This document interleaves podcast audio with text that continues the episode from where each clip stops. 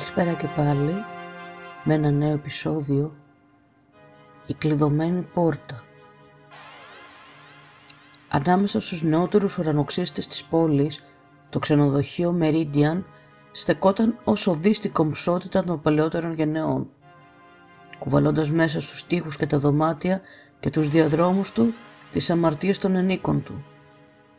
Ο Ντάρελ δεν είχε πάει ποτέ μέσα σε αυτό το ξενοδοχείο, όμως ένα βράδυ του ήρθε ένα τηλέφωνο από το διευθυντή του ξενοδοχείου, ζητώντας τις υπηρεσίες του. Στεκόταν στο λόμπι και απολάμβανε την jazz μουσική που ερχόταν από το έθριο του ξενοδοχείου και ταυτόχρονα θαύμαζε τα φώτα του πολυελαίου τα οποία έλαμπαν.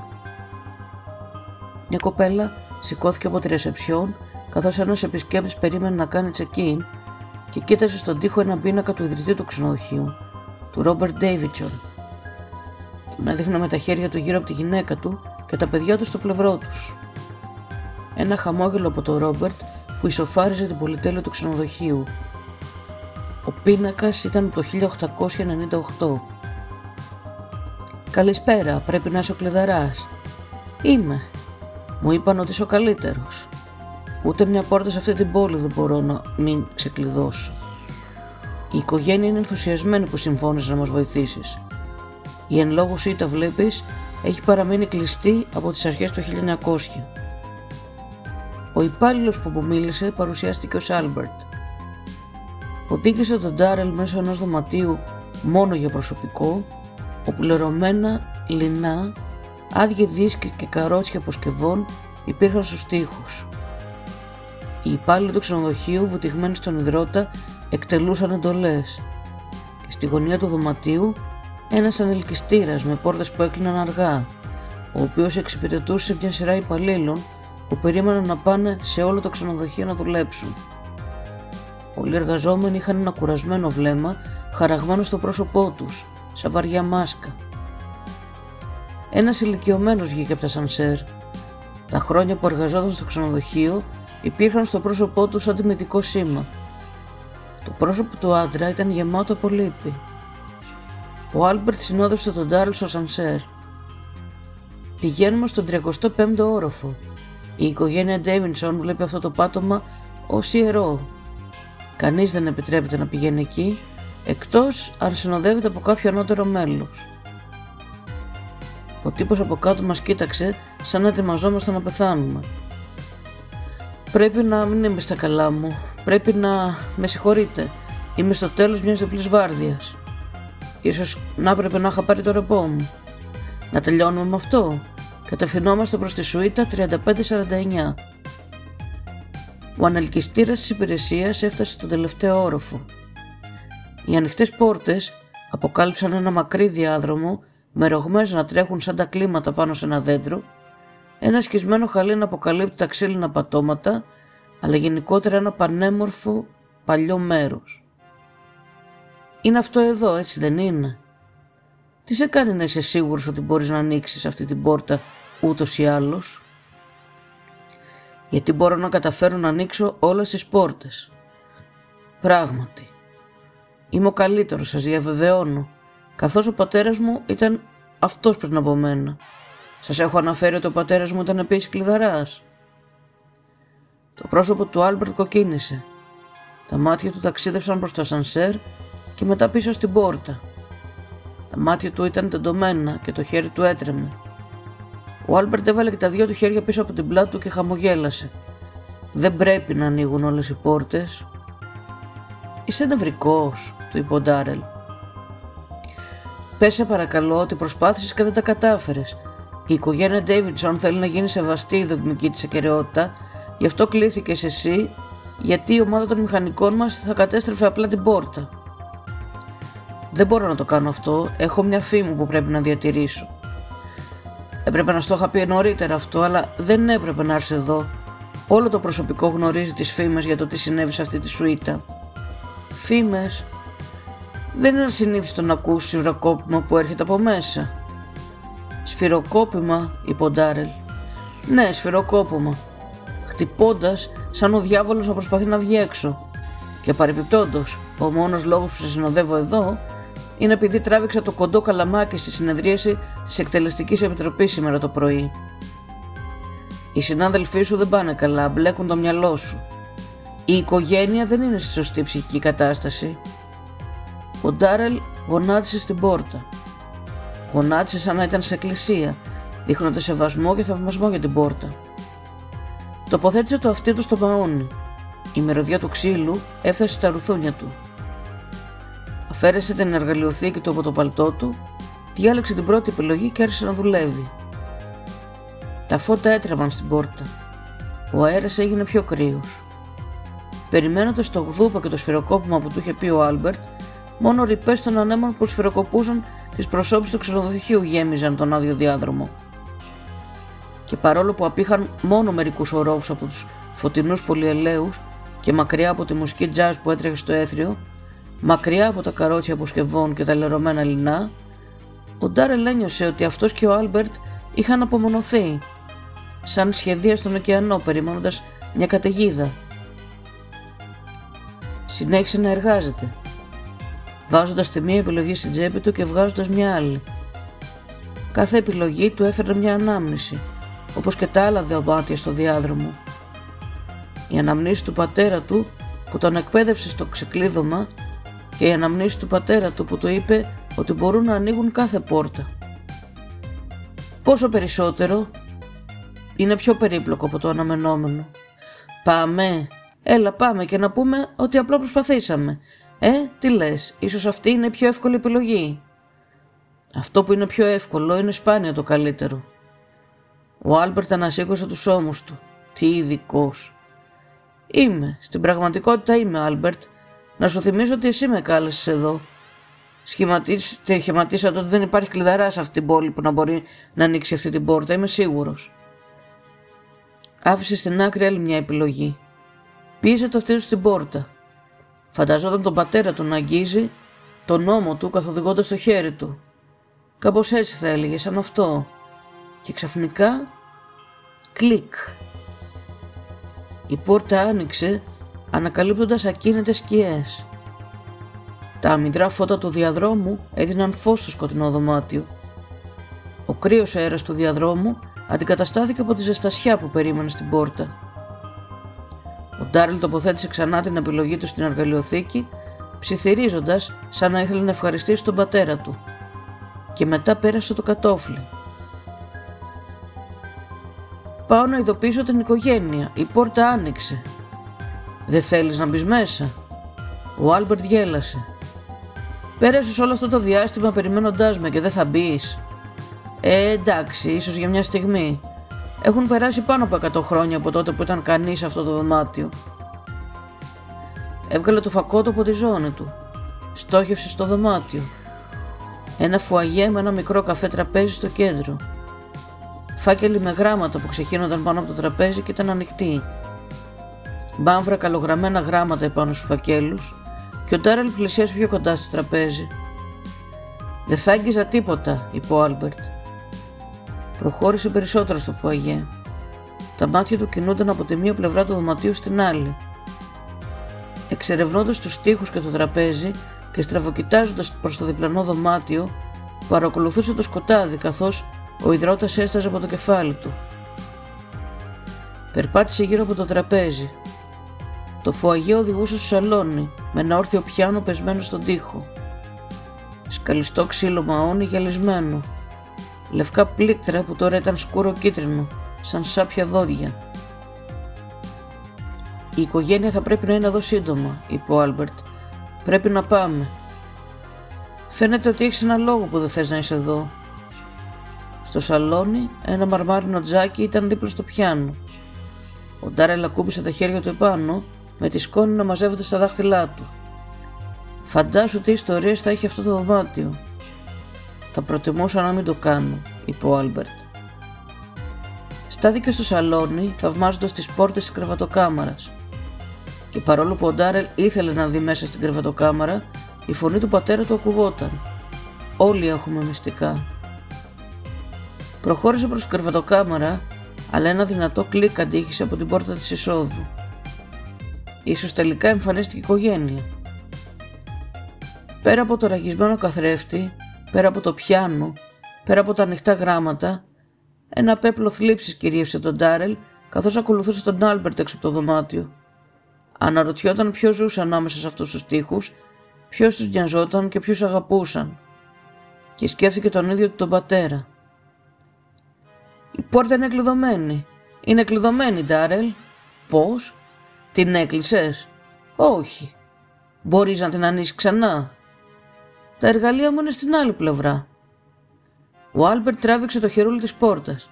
Τα μάτια του έγιναν κόκκινα και τα χέρια του έγιναν κόκκινα, ενώ ο ιδρώτας χυνόταν στο πρόσωπό του. Η οικογένεια μπορεί να μας βγάλει έξω αν χρειαστεί, είπε ο Ντάρελ. Όμως ο Άλμπερτ συνέχισε να τραβάει. Χτύπαγε με τον ώμο του την πόρτα. Δεν καταλαβαίνεις, είπε ο Άλμπερτ. Θα είναι εδώ σύντομα, είπε ο Ντάρελ. Ο Άλμπερτ τράβηξε το τραπέζι από το φουαγέ. Οι σημειώσεις και τα γράμματα πετάχτηκαν μακριά. Οι πένες και το μελάνι έπεσαν στο πάτωμα. Σήκωσε το τραπέζι, χτυπώντας τα πόδια του στην κλειδωμένη πόρτα. Ο Ντάρελ έκανε πίσω. Σήκωσε τα γράμματα από το έδαφος. Τα μελέτησε. Διαβάζοντάς τα μόνο για να εκτιμήσει την ομορφιά της γραφής τους, και όπως ο πολυέλαιο στο λόμπι και το πιάνο, τα γράμματα έδειχναν μια κομψότητα, αντάξια του δωματίου στο οποίο στέκονταν. Ξαφνικά, ένας γδούπος από την κρεβατοκάμερα σαν βαριά πόδια να χτυπούσαν στο ξύλινο πάτωμα ακούστηκε. Ντάραλ διαβάσε ένα γράμμα από το τραπέζι και πίσω από το κομψό γράμμα κρύβονταν λέξεις που έκαναν τον αέρα κρύο. «Θα με βοηθήσεις» είπε ο Άλμπερτ. Συνέχισε να διαβάζει, μούσκεμα στις λέξεις καθώς ο ιδρώτας έσταζε στο πρόσωπό του. Τα χέρια του έτρεμαν. Το σφυροκόπωμα γινόταν πιο δυνατό. Ο ήχος μιας πόρτας που άνοιγε τρίζοντας. Συνέχισε να διαβάζει τα γράμματα. Περιέγραφε οικογενειακές διακοπές. Ένας σύζυγος και μία σύζυγος και δύο κόρες. Είμαι ενθουσιασμένος που βλέπω την πόλη. Υπήρχαν λεπτομέρειες για τα εστιατόρια και τα καταστήματα τα οποία επισκέφθηκαν. Και στο τέλος, μια περιστασιακή αναφορά της γυναίκας του άντρα που έπεσε κάτω από μια ασθένεια. Πρέπει να φύγουμε, είπε ο Άλμπερτ. Σε παρακαλώ, βοήθησέ με. Και παρόλο που το σφυροκόπημα από το άλλο δωμάτιο σταμάτησε, τα γράμματα ταξίδεψαν τον Ντάρελ. Τι συνέβη σε αυτό το δωμάτιο, είπε ο Ντάρελ. Άστο τώρα, απάντησε ο Άλμπερτ. Τα γράμματα τώρα άλλαξαν. Ήταν η σκέψη ενός άρρωστου ανθρώπου. Οι καμπύλες ήταν τεντωμένες και αν και κομψές, έλειπε η τακτοποίηση του πρώτου γράμματος. Η ασθένεια της συζύγου είχε αποδειχθεί πλέον μοιραία και τώρα είχε μολύνει τα παιδιά. Οι γιατροί από το ξενοδοχείο ήταν υπερβολικά κάθετοι χωρίς στοιχεία ανάρρωσης. Ο καημένος έφυγε περιμένοντας να γιατρευτούν τα παιδιά του στη σκιά της νεκρής μητέρας τους. Η απόγνωση τώρα φαινόταν ξεκάθαρα στο πρόσωπο του Άλμπερτ. Τα πόδια του τραπεζιού έσπασαν την πόρτα. Τα χέρια του ήταν βουτηγμένα στο αίμα. Για μια στιγμή, μια αίσθηση ηρεμίας διέφυγε από τον Ντάρελ και συμμερίστηκε το φόβο του άντρα που είχε γράψει και τα γράμματα και συμμερίστηκε και το φόβο στο πρόσωπο του Άλμπερτ. Ο ήχος μιας καρέκλας που έξυνε το πάτωμα. Ο Ντάρελ έσφεξε τα χείλη του. Πατημένα πλήκτρα στο πιάνο. Μια όμορφη μελωδία ακουγόταν στον κρύο αέρα. Απαλές νότες γλιστρούσαν στο φουαγέ. Ο Άλμπερτ άρπαξε ένα κομμάτι σπασμένο ξύλο από το πάτωμα, τρίβοντας τα δάχτυλά του πάνω από το θρυμματισμένο ξύλο. Φαινόταν ένας, σαν να ήταν ένας άλλος με την αποτυχία και την αμηχανία να μεγαλώνει στο πρόσωπό του. Συγγνώμη, Ντάρελ, είπε ο Άλμπερτ. Γιατί; Έπρεπε να είμαι διαφορετικός απέναντί σου. Μπορούμε ακόμα να φύγουμε από εδώ. Ξέρω τι μένει πίσω από αυτή την πόρτα. Δεν υπάρχει διέξοδος. Εγώ μπορώ. Δεν ωφελεί Ντάρελ. Περίμενε. Ο Άλμπερτ έσπρωξε το θρυμματισμένο ξύλο στο λαιμό του. Τα μάτια του φούσκωσαν. Τα χέρια του έτρεμαν. Τα πλήκτρα στο πιάνο χτυπούσαν καθώς το αίμα χυνόταν σε πλημμύρα πάνω στο σκληρό ξύλο και ο Ντάρελ έμεινε μόνος. Μόνος, όπως τότε που τον είχε αφήσει ο πατέρας του. Στην μέση μιας δουλειάς σε ένα παλιό σπίτι. Έμεινε σε ένα κλειδωμένο δωμάτιο, με μία μόνο κλειδαριά. Κλειδωμένος από τον ίδιο τον πατέρα. Είχε πει στον Ντάρελ να τον καταλάβει και θυμήθηκε τον κρύο αέρα που έτρεχε μέσα από το ξύλινο πάτωμα. Ο ήλιος έδιε τώρα μέσα από το σκονισμένο παράθυρο και ο φόβος των σκιών κινούταν πίσω του. Ο Ντάρελ έβγαλε την επιλογή από την τσέπη του. Δεν είχε δουλέψει πριν, ίσως όμως να μπορούσε να δουλέψει αυτή τη φορά. Τοποθέτησε τα αυτιά του στην πόρτα και περίμενε το κλικ. Και καθώ τα χέρια του άρχισαν να δουλεύουν, η μεσική από το πιάνο σταμάτησε. Η απαλή μελωδία αντικαταστάθηκε από ενθουσιασμένα βήματα στο σαλόνι. Τα χέρια του δούλευαν όπως έκαναν στο εγκαταλειμμένο δωμάτιο πριν από χρόνια.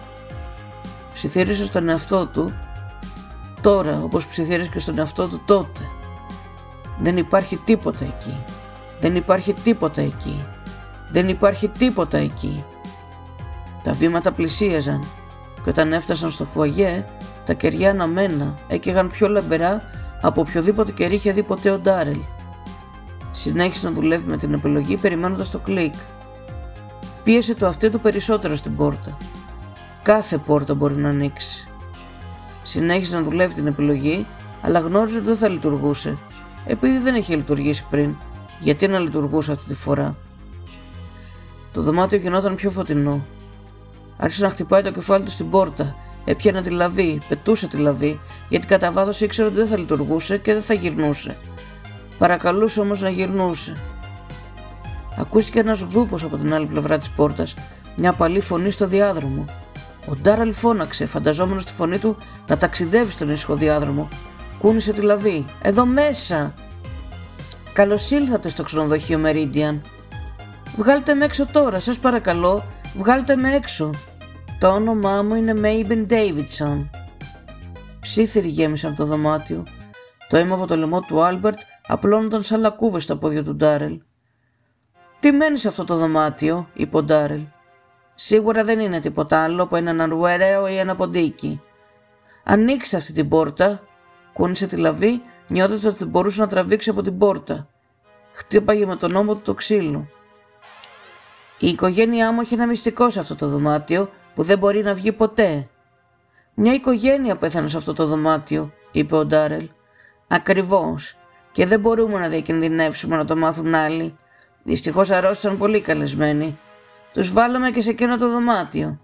Είσαστε με εμείς, αλλά είναι δουλειά μας να περιορίζουμε την κατάσταση, έτσι δεν είναι; Είναι πίσω μου και θέλουν να φύγουν. Η Μέιμπιν γέλασε και παρόλο που ο Ντάρελ δεν μπορούσε να τη δει μέσα από την πόρτα, οραματίστηκε μια ηλικιωμένη γυναίκα με ρητίδες στο πρόσωπό της. Λευκά δόντια και ένα απαλό χαμόγελο, σαν το πορτρέτο που είχε δει στο λόμπι, και μια φωνή φτιαγμένη από εφιάλτες. Και παρόλο που δεν κοίταξε πίσω του, άκουσε βήματα και ένιωσε την παρουσία εκείνων που ήθελαν να φύγουν από το δωμάτιο όπως έκανα. Να τον πετετριγυρίζουν, να κοιτάζουν κάτω, ο Ντάρελ έκρυψε το πρόσωπό του ανάμεσα στην πόρτα και στον ώμο του, δημιουργώντας ένα μικρό σκοτάδι. Η φωνή του δεν ήταν παρά μια κραυγή ζητιάνου. Θα καταλάβει σίγουρα. Τι, είπε ο Ντάρελ. Λοιπόν, αυτή η πόρτα δεν έπρεπε να έχει ανοίξει. Ήταν ένα λάθος, αλλά σημειώθηκε τώρα. Και έτσι το ξενοδοχείο θα επιβιώσει. Όπως κάνει πάντα. Βγάλε με έξω, σε παρακαλώ, είπε ο Ντάρελ. Λοιπόν, αυτό δεν μπορεί να γίνει, είπε η Μέιμπιν. Έκανε μια παύση. Ήλπιζε για μια στιγμή θα το ξανασκεφτεί. Θα υπήρχαν ίχνη το να μπαίνει στο ξενοδοχείο. Οι επισκέπτες θα έκαναν ερωτήσεις. Αλλά τι συνέβη και με όλους τους άλλους που πέθαναν σε αυτό το δωμάτιο, τους έγιναν ερωτήσεις. Τα ατυχήματα συμβαίνουν συνεχώς στα ξενοδοχεία, είπε η Μέιμπιν. Αυτό που ζει εδώ μέσα θέλει να βγει έξω, είπε ο Ντάρελ. Το ξέρω, είπε η Μέιμπιν και είναι λυπηρό που θα γίνεις σαν αυτού. Ο Ντάριλ τράβηξε την πόρτα. Η εξάντλησή του άρχισε να τον ξεπερνά. Η αίσθηση της κρύας αναπνοής γέμιζε το σώμα του. Όλοι έχουμε τα μυστικά μας, είπε η Μέιμπιν. Απολαύστε τη διαμονή σας μαζί μας. Ανάπνευσε με ανακούφιση και έφυγε. Με τα βήματά της να αντιχούν στο διάδρομο, σαν την ίδια τη ζωή. Φευγαλέα, μπροστά στα μάτια του Ντάρελ μη θέλοντας να γυρίσει, γνωρίζοντας ότι πίσω του βρίσκεται ένα πλήθος από όσους ζούσαν κάποτε εκεί, σε αυτό το δωμάτιο, και στέκονταν στην πόρτα και τον κοιτούσαν. Συνέχισε να τραβάει την πόρτα, καθώς δάκρυα έπεφταν από τα μάτια του. Μη γυρίσεις. Και κάπου εκεί τον πήρε ο ύπνος. Το πρόσωπό του καλυμμένο από το αίμα του Άλμπερτ, το πουκάμισό του μουσκεμένο στον υδρότα, Τα όνειρά του τον πήγαν πίσω στο παλιό δωμάτιο όπου τον είχε αφήσει ο πατέρας του, γνωρίζοντας πως όταν ξυπνούσε θα ήταν ο νεότερος επισκέπτης στο δωμάτιο 3549.